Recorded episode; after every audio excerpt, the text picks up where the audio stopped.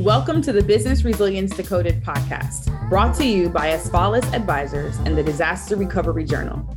Crisis management in today's world is ever changing, and this podcast is our commitment to help you navigate successful outcomes for any crisis you may face. I'm your host, Vanessa Matthews.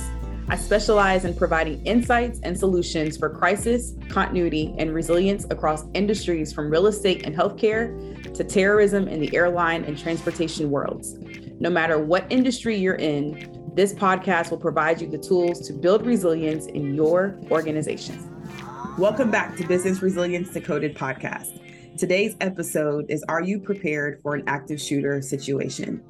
A few years back, our company posted an article on our blog, and you can find this link in our show notes that asks, How are you proactively managing an active shooter crisis?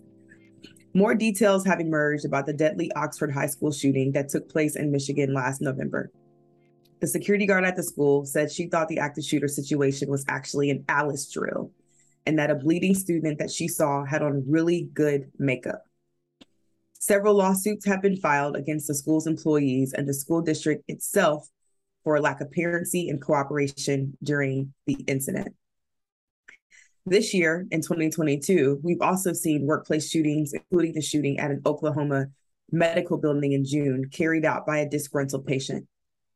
There is more we can be doing to protect for active shooter situations to minimize or eliminate the loss of life and to prevent the legal fallout after an event. In our article that we published recently, we noted that over 70% of organizations were unprepared for an active shooter situation. So here's how your company can be amongst the 21% that are prepared for an active shooter. Number one is to be proactive. You have to establish systems, protocols, and communications before the crisis, not in the middle and not after. The more you and your organization prepare for crises, the shorter your response and recovery times will be.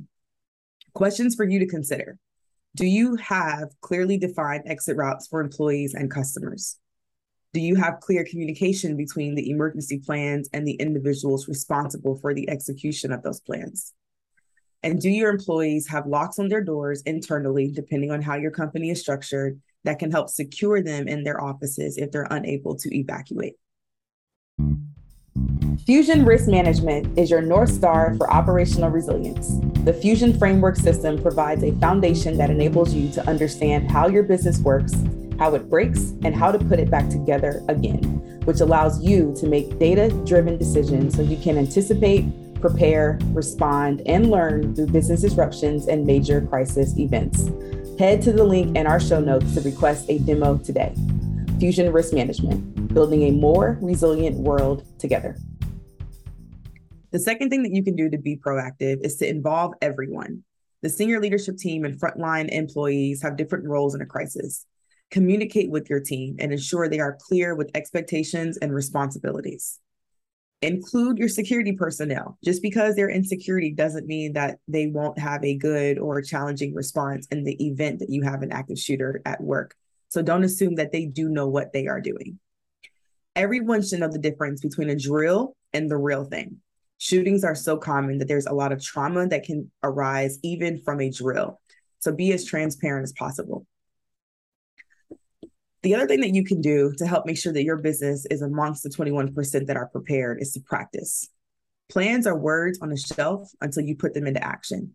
Your team will respond confidently the more that you practice. And it also helps you to create muscle memory. So test your emergency plans. Make sure your new hires are informed of the plans and have an opportunity to practice them. Even if an active shooter situation is handled perfectly and no one is hurt, again, this is a traumatic event and work does not resume as usual after it's over. What resources can you provide to your employees for their mental health and psychological safety? Thanks for tuning in to another episode.